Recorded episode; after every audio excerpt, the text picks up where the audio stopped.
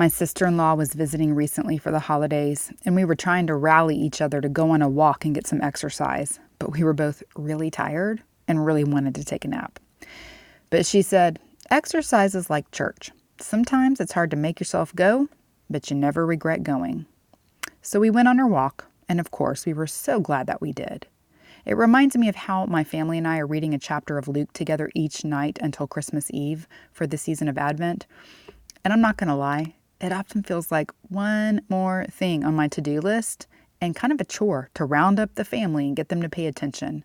We all have so little free time right now because school, work, extracurricular activities, and holiday events.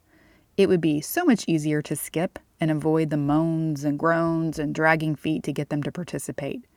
But once it's done, and it only takes about five to seven minutes, I always feel better and never regret having spent the time doing it.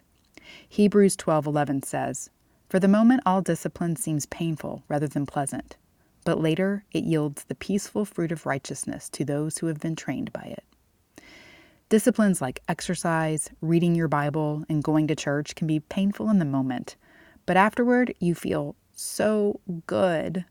We need more non regrettable activities in our day, unlike social media, where you almost always think, man, I wasted so much time on that. Think of things that you do that might be hard in the moment, but that ultimately fill you up, and do more of that. Going on a walk and reading your Bible are two great ones. I bet you'll find it's worth your time and effort.